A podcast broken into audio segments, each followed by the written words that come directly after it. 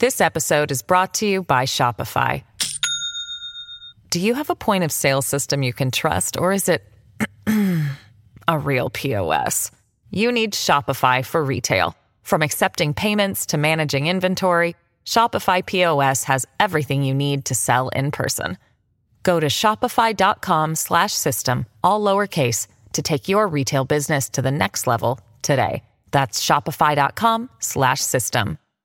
Hello, everybody. This is Marshall Poe. I'm the editor of the New Books Network. N B N listeners like to read books and buy them. So we thought we'd tell you that right now our friends at Princeton University Press are having a remarkable site-wide sale. You can get fifty percent off books, including ebooks and audiobooks, with the code fifty, F I F T Y, at checkout until May thirty-first. You can save some real money on Princeton University Press books. I encourage you to go there and check it out. Welcome to the New Books Network. Hello, listeners. Welcome back to New Books in Eastern European Studies, a podcast channel on the New Books Network. I'm Amber Nickel, the host of the channel, and today we are going to be talking with Mark Edele about his most recent publication, Stalinism at War: The Soviet Union in World War Two. Mark, welcome to the channel. Why don't you start by telling us just a little bit about yourself? Thank you, and thanks for having me. Um, Yeah, so I'm I'm a historian of the Soviet Union. Uh, I'm based at the University of Melbourne in Australia. Uh, I was trained as a historian in Germany, in Russia, and then at the University of Chicago uh, as a PhD student in the U S. Uh, I moved to Australia in two thousand four for my first job after the PhD, and I liked it, and I stayed. And so now I'm sort of a Um, an Australian. Um, I'm currently uh, the Hanson Professor in History at the University of Melbourne, and I also uh, serve part-time as the Deputy Dean in the Faculty of Arts. I really enjoyed reading this text, and as always, I was curious about what led you to write Stalinism at War. Would you mind sharing a little bit about this process of discovery with our listeners today?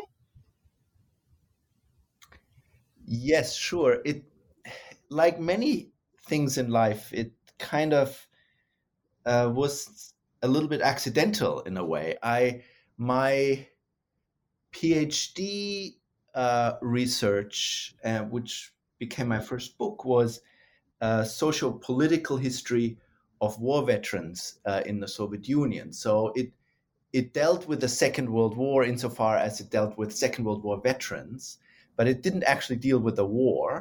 In fact, I, I defined my topic as beginning with uh, demobilization, right? Uh, and it was certainly not military history in, in, in any sense of the term. It was social, political, and to some extent legal history of veterans. But I was perceived Uh, nearly from the outset as a military historian of the Soviet Union in World War Two.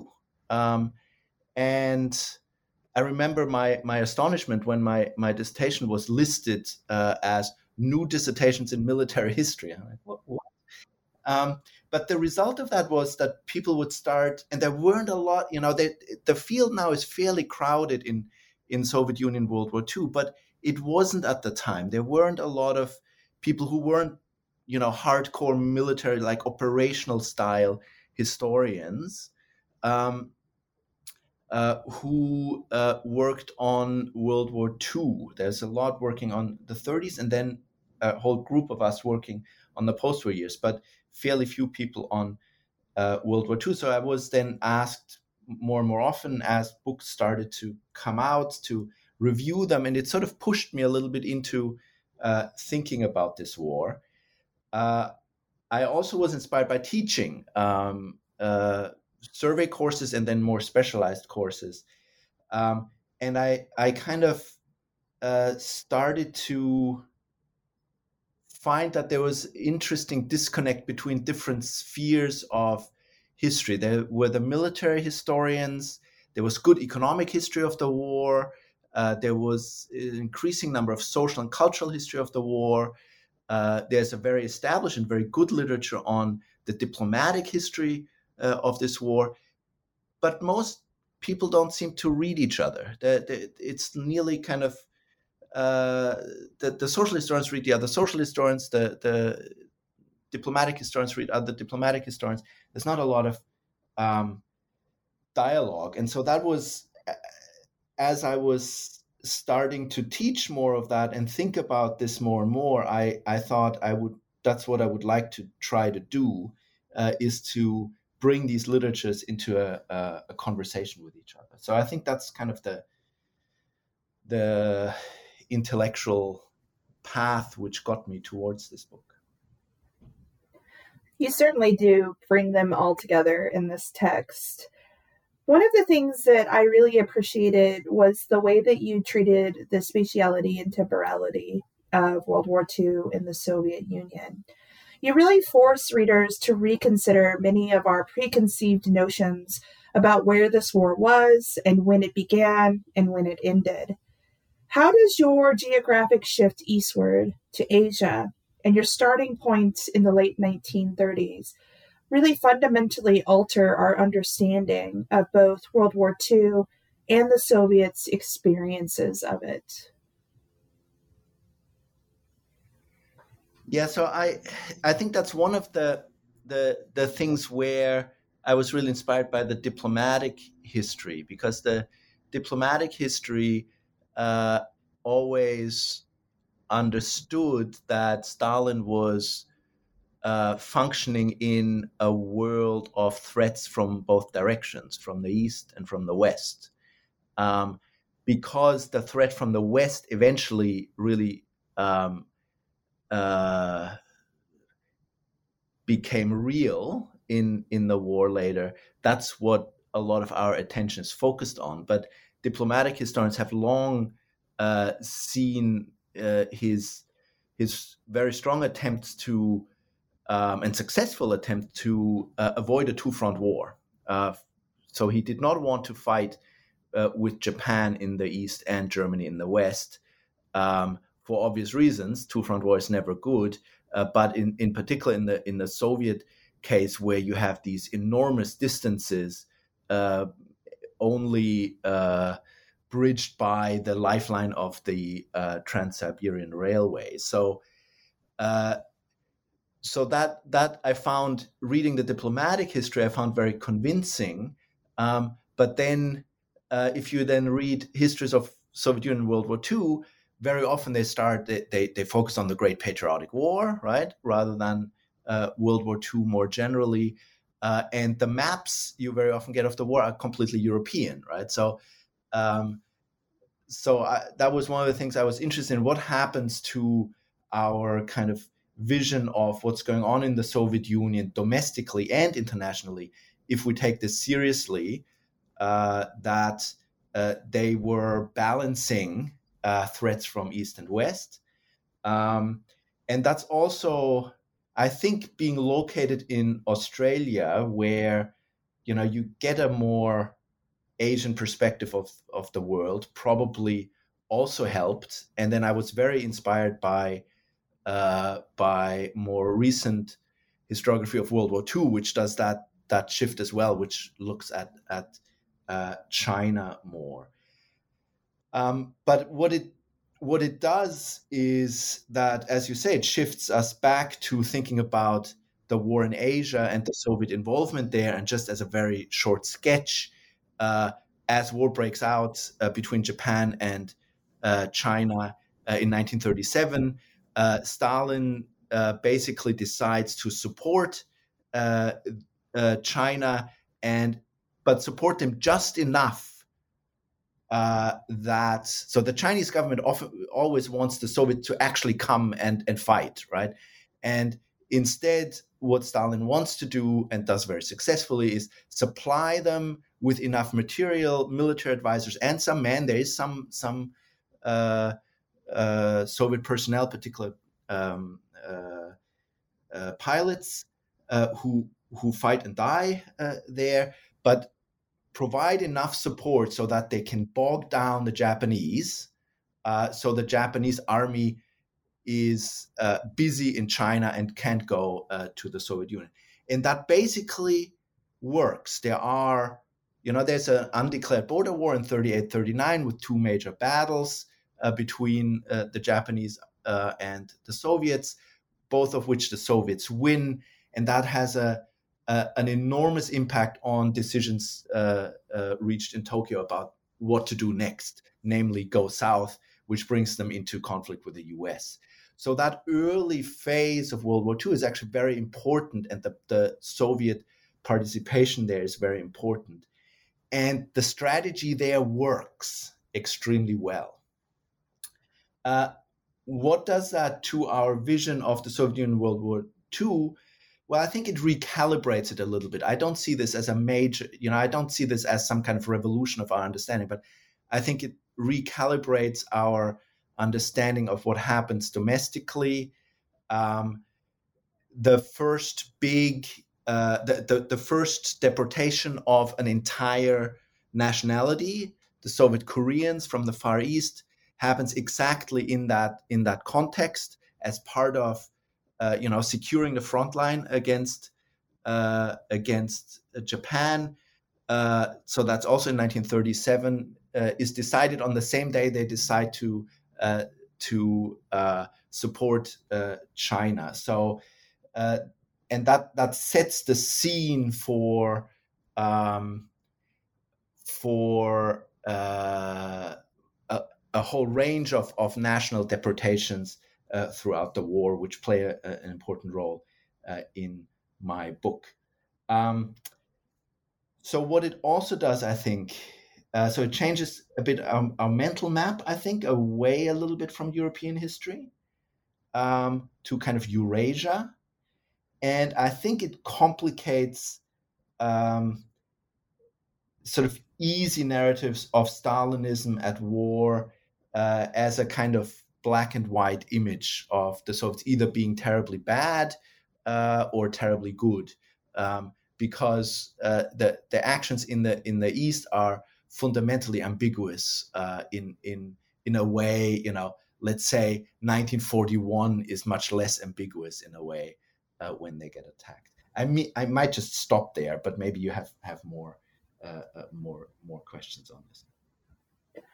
Yeah, I think that actually kind of covers my question perfectly, and leads to the next one that I had. Uh, I think so far in this conversation, we've focused a lot on the beginnings of World War Two, and the kind of Asian arena of World War Two for the Soviets. But you also present in your book very compelling evidence that this war continues past nineteen forty-five, and especially for the Soviets. Would you mind telling us a little bit more about this continuance? Yes, uh, of course. Maybe it's it's helpful for listeners to for me to just quickly sketch what my periodization is. Um, So they get a sense of how how that fits in. So I begin the war uh, or the Soviet participation in in the war in Asia in, in August thirty-seven. So that's when the decision is made to to to help uh, Japan and to deport the Koreans. Um, so that's the first phase. It's August thirty-seven uh, to uh, September thirty-nine, and that's basically a defensive war in Asia, which essentially they win, right? Um, the second phase then uh, begins in September with the, the September thirty-nine with the Soviet participation in, or with the Soviet uh, uh, invasion of of um, of Poland uh, on the seventeenth after the Germans had invaded uh, on the first of September, uh, and that phase uh, goes through the twenty-second of June. Uh, forty-one, and that's an expansive phase, uh, expansion, aggressive war uh, in Europe. Phase three then uh, begins with the, the German attack, twenty-second of June, uh, and goes through about you know February uh, forty-three. That is the the uh, end of um, of Stalingrad, uh, and that's the f- defensive war against Germany. So the first big phase of the Great Patriotic War, and then uh, offensive war. First against Germany uh, from February forty-three through ninth of May forty-five, and then in the summer of forty-five against Japan, relatively short campaign. Um, and then uh, we have a final fifth phase, and that's the phase this question was about, and that's the consolidation and pacification phase, uh, which I begin, well, it depends where you are when the, the, the places are liberated from German occupation, about from the end of the war, from liberation uh, to around forty-nine.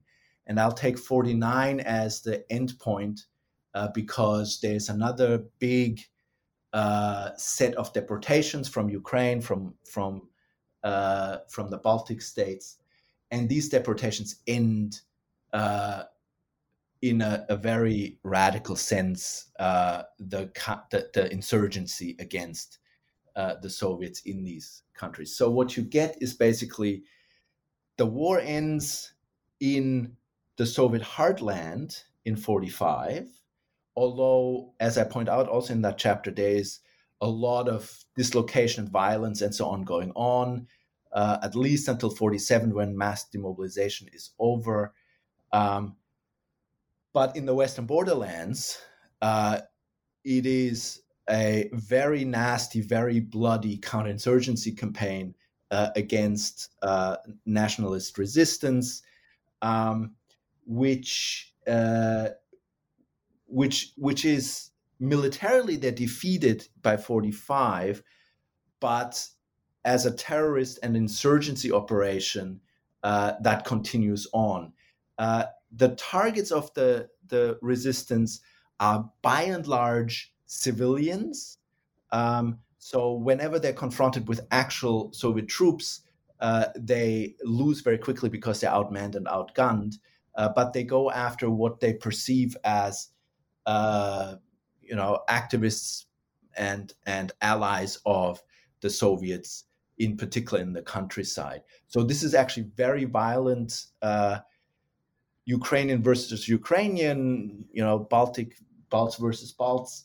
Um, and uh, Soviet officials well into the late forties in the countryside in Ukraine, for example, would regularly uh, uh, carry automatic rifles for self-protection. So it was a very violent Uh, part uh, of this war, and it, it so if you're thinking about, you know, when does that does that war end, if you're in one of those Western border insurgency regions, you know, there's troops around, there's fighting, there's killing, uh, there's uh, a lot of violence, uh, and so the war really only uh, ends in forty-nine.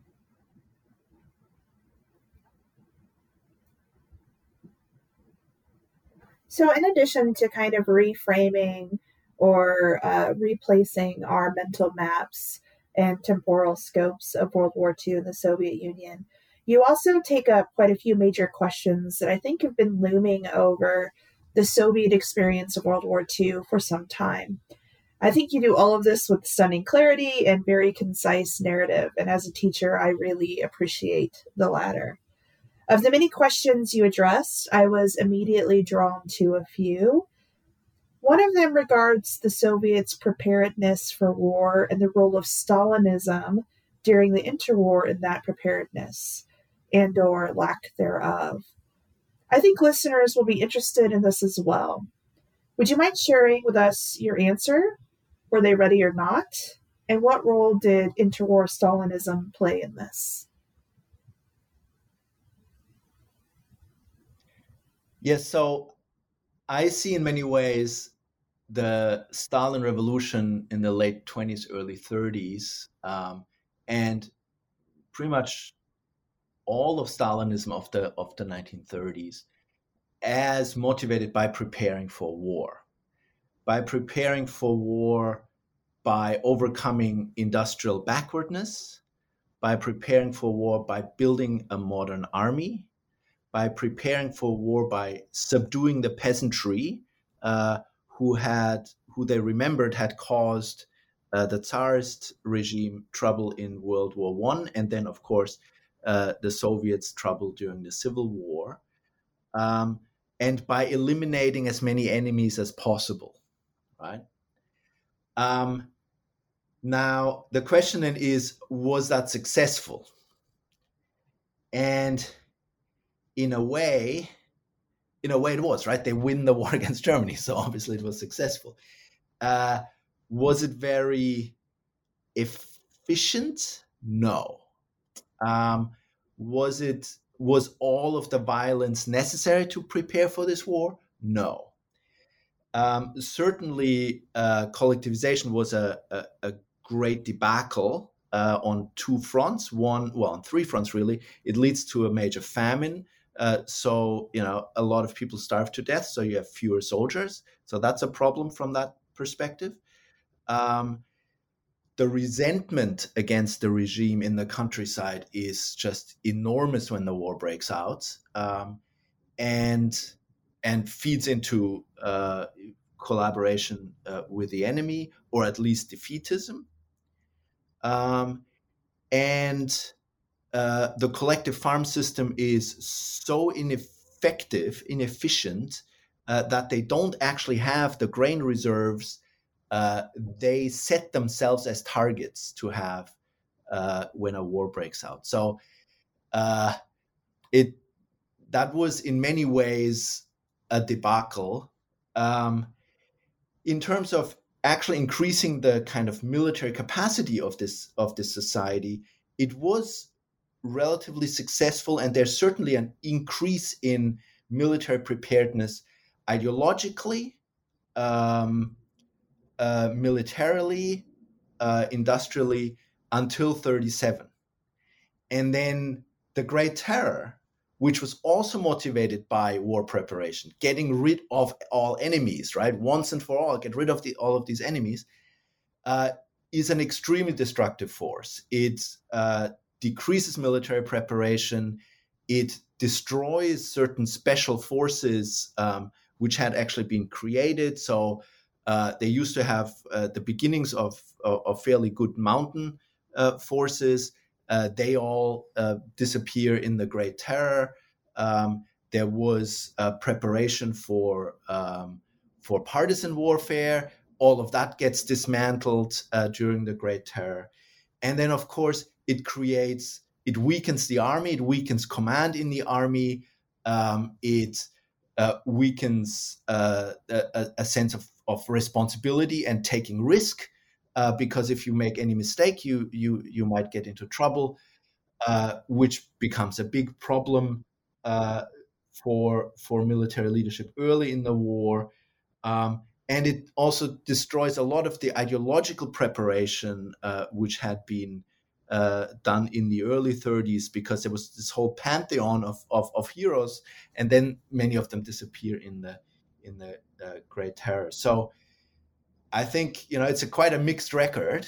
Um, the overall strategy of building uh, a uh, a strongly militarized uh, uh, country in preparation for a major industrialized war, world war was probably sound, right? But uh, the, the the story is is quite convoluted in terms of uh, what was achieved. But to make it maybe, you know, easy, that story would be to say that a lot was achieved until nineteen thirty-seven, and then thirty-seven, thirty-eight, the Great Terror destroys a lot of that. So they're probably worse prepared in nineteen thirty-nine than they were in nineteen thirty-seven. This episode is brought to you by Shopify. Do you have a point of sale system you can trust, or is it a real P O S? You need Shopify for retail. From accepting payments to managing inventory, Shopify P O S has everything you need to sell in person. Go to shopify.com slash system, all lowercase, to take your retail business to the next level today. That's shopify.com slash system. Given my own research interests, I was immediately drawn to your analysis of Soviet nationalities during World War Two. I don't usually drag out quotes in these, but in this case, I wanted to share one because it really kind of stuck with me. You write that, quote, "This was not just Ivan's war, but also Tendzendin's, Suzanne's or Nachman's, and of course Stalin's, a Georgian who spoke heavily accented Russian." End quote. In short, the Great Patriotic War was not just a Russian war. Soviets of several different nationalities fought, died and experienced it in different ways. How might thinking about this war in this way reshape our understanding and our teaching of World War Two?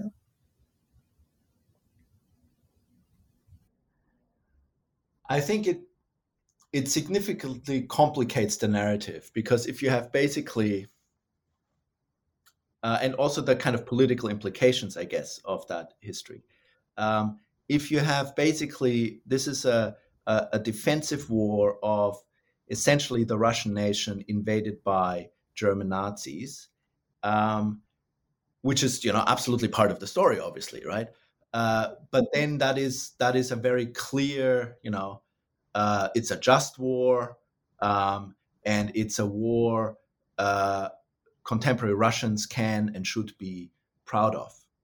Um, but if you then introduce other actors into uh, this um, this narrative, if you if you include the Koreans who first get deported and then some of them get to fight towards the end of the war, it becomes much more ambiguous, right? The the, the victimization aspect becomes much uh, bigger. Of course, if you introduce what's going on in, in what becomes Western Ukraine, Western Belarus, and the Baltic states, uh, the story is much more one of victimization uh, than of national defense as far as the Soviet war effort is is, is concerned, right? Um, So that that makes that narrative and the, the kind of the memory of this war, I think, the kind of political implication of that war, much more complicated. Um, and it, it's much less useful for kind of uh, easy, um, easy instrumentalization. Um, and I'm I'm I, I try to avoid the trap to then say, you know, Uh, everybody in, let's say, the Baltic states or everybody in Ukraine were just victims, because uh, even if you then just switch it to their perspective, it's also much more complicated. There's uh, a large uh, collaboration with the Germans. There's implica- There's there's um, uh, local participation in the Holocaust. Uh, the, as I indicated, the post-war insurgency largely targeted their own people, right? Ukrainian insurgents killed Ukrainians as as uh, as traitors to the nation. Um, uh, so uh, it it you know it doesn't. If you actually look at it really, if you take the multinational aspect seriously, um, it becomes a much more ambiguous uh, story, which strikes me as much more interesting to think about. And I mean, my personal favorite, and and I I helped publish a, a collection of essays on that, uh, is the case of Polish Jews. Um, Polish Jews who become Soviet citizens because of the expansion uh, in September thirty-nine uh, into Poland, and then get deported by Stalin as class enemies.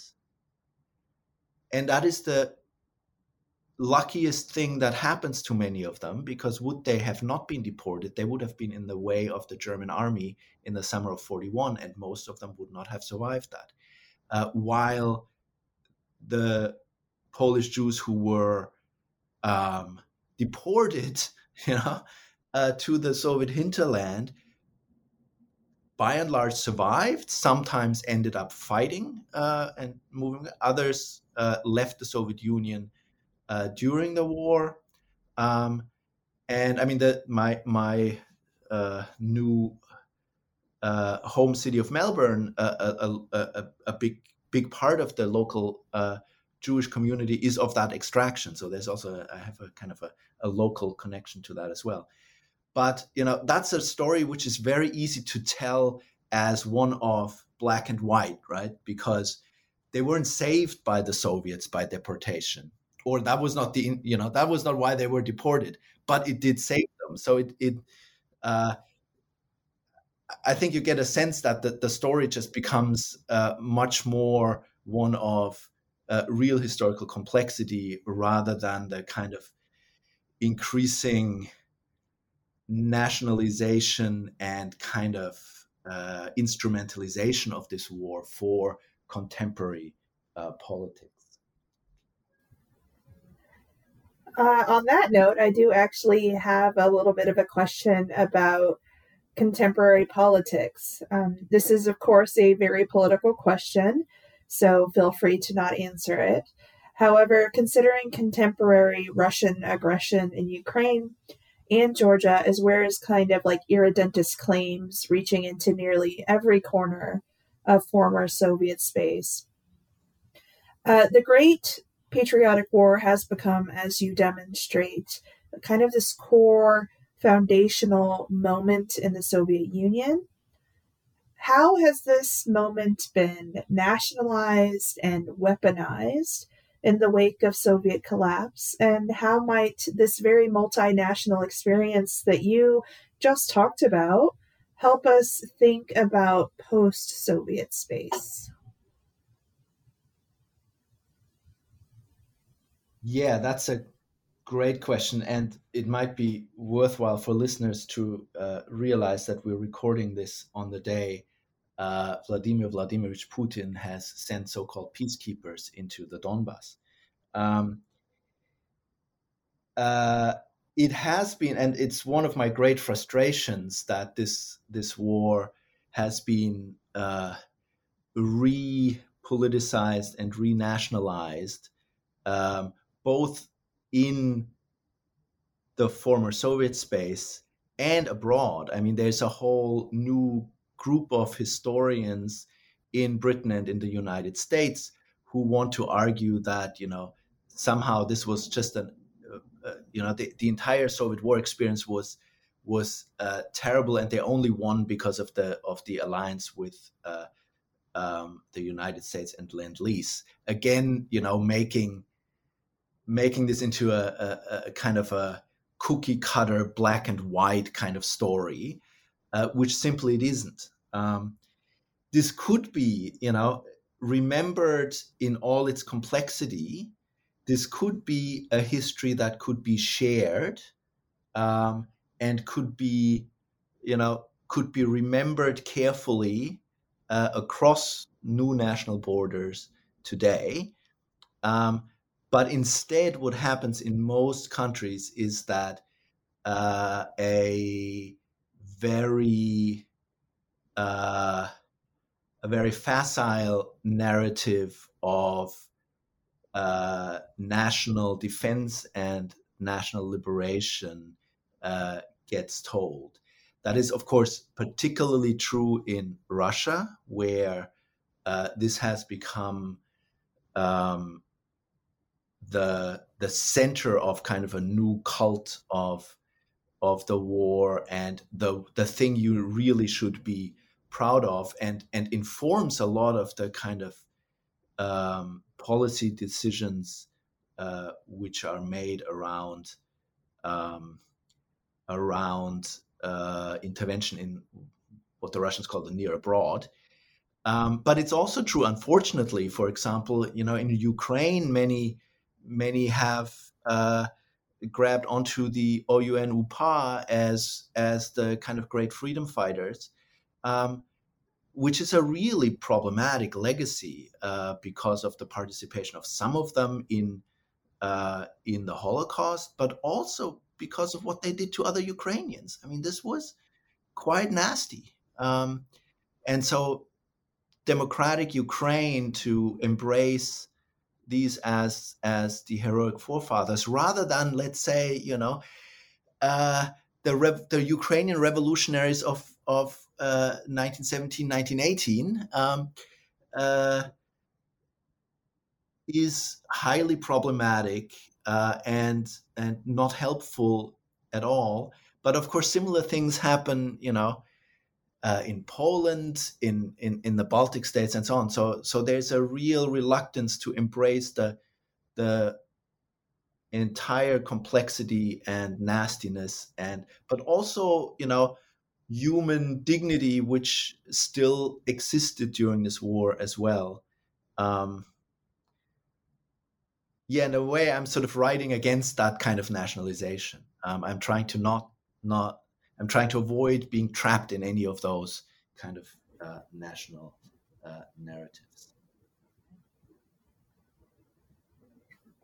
Yeah, that was actually something I really appreciated about your text, is that working against some of the um, false dichotomies that still are very pervasive when the public is having conversations about this. And I think it should be noted that this book is very much written for a public audience. It's also great for those of us that work in history, but it's really targeted to those who are just kind of interested in this and want to understand it in a very complicated way, but in a concise way. There's so much very rich material throughout the entirety of this text. Like all authors, I'm assuming you had to make cuts along the way, uh, keep something out that you really wanted to include. Is there anything that you had to cut that you really want to share with listeners today? Um, that is an excellent question. I think, I mean, really, it's many, many, many, many more individual stories. I...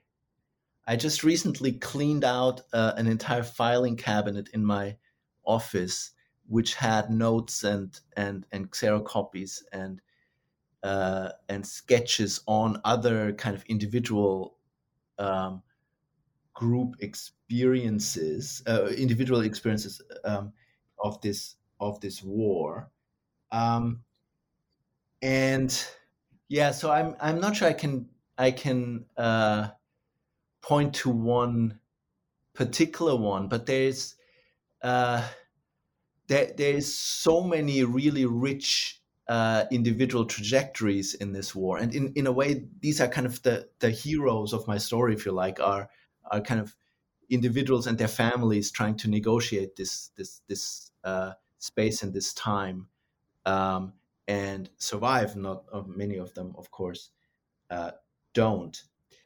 Um, The other thing I started, so so in other words, this book could have been like four times as fat easily, uh, but I, I was very determined to not make it into a, a, a doorstopper, but something that could be read, I don't know, on a weekend or something. Um, the other thing I, I wrote a little bit more about, which I then uh, felt I didn't know enough, was, which of course in our current conundrum also uh, is uh, quite interesting, is the role of disease um, and the way this is dealt with both on an individual or family level and then on a state level. Disease is everywhere, right, in this war, everywhere. Um, and so is quarantine. Uh, and often that is, one stumbles over that in, in you know, I don't know, re- reading, reading uh, uh, interrogation um, uh, protocols of uh collaborators with the Germans who are, who get uh, interrogated after the war by uh Soviet police, uh, and they just mention in passing when they get interrogated, like, so when did you arrive in this camp or something, and then they would say, yeah, we we came there, but we didn't do very much for the first two months because we were in quarantine. So there is a whole history that could, uh, a, a whole book could easily be written on uh on disease, how to deal with it, how people try to deal with it, how the the the uh, the various regimes uh, fighting in this war uh, try to deal with it. Uh, so there could be a whole book on on that, and and particularly, you know, connected to travel. There's so much movement around, uh, and you need to control uh, disease moving with these populations. So there's, I mean, there's good, really good work by Don Filtzer um, on the public health system, but there could be something that's that's going beyond that, and also thinking thinking about the the experience of all of this, the experience of disease, uh, of having to deal with disease, uh, of of uh, losing losing uh, friends and family uh, to disease, um, and and uh, you know, negotiating quarantine regimes and so on. But I. I felt I just didn't know enough about this to really properly integrate it in this book. So it's it's sort of here and there. Um, and it would probably have been much more prominent, I think, if I would have started this uh, during the during the global pandemic, but I, I ended it during the global pandemic. But that that was uh, a kind of a, uh, a storyline which I got quite interested in. Yeah, it's always funny how the moment at which we're reading a source informs what we notice or don't notice. Um, so we have taken quite a bit of your time today, and I want to wrap up our interview with my kind of traditional closing question, which is, what are you working on now? I'm kind of wondering if it's going to be something about disease and World War Two. That's a great question. Well, I mean, part of the answer is that I'm a little bit between projects, and I'm also a part-time university bureaucrat at the moment, which takes a little bit of my time. But I am, I am part of a um, of a project with my colleagues here, Julie Fedor um, uh, and Alison Lewis. Uh, it's called K G B Empire. Uh, we're interested in uh, the comparison of the newly opened Um, K G B archives in Ukraine, the Baltics, and Alison does the kind of outer periphery that is uh, Germany, um, the Stasi archive, in which she has worked for a long time. So it's a comparative project both on the archives, but also on whether or not there's uh, kind of national differences in K G B techniques and uh, K G B styles. The problem, of course, is the last two years we couldn't travel to the archives um, Uh, because of the pandemic, and uh, at the moment we can't travel to at least Ukraine because of uh, the the um, international, well, the, the war there in, in, in short. So uh, where that will go, we shall see. Uh, we have the funds. We have a very generous grant from the Australian Research Council. We have the the the, the means to do it, but at the moment uh, the world is just a little bit in our way. Um, so we'll we'll see um, uh, where we go with this. That sounds amazing. Uh, we will have to touch base about Ukrainian archives later. I want to thank you for joining us on New Books Network and Eastern European Studies today, Mark. Thank you very much. Listeners, please pick up a copy of Mark Edele's Stalinism at War: The Soviet Union in World War Two directly from Bloomsbury Press or your local bookstore.